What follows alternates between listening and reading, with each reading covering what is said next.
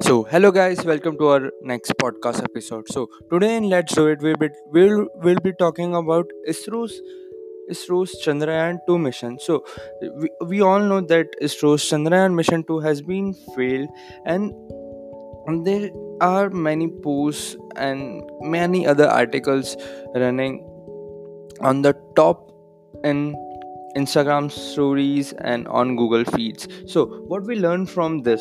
So the first thing we need to learn from this is that never give up. Like we have seen in MOM mission that in didn't have much budget, and they still ha- came up with a plan in which they were able to go to go through the Mars. So as our former Prime Minister has said, you never lose, you either win or you learn, said by A P J Abdul Kalam, who was also an in ISRO and also has taken ISRO to its heights.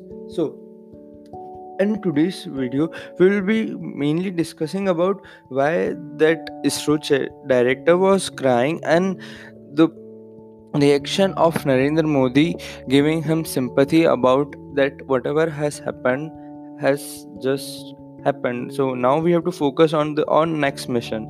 So as we, as you must have seen that that social media is full of that video. Wherever you go, you must have seen that video.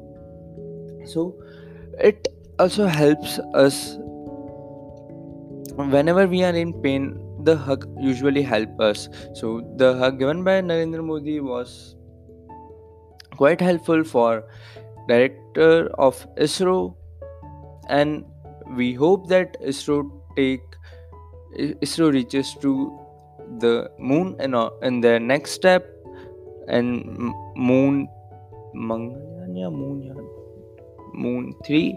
So so that's all for today. We'll see you tomorrow.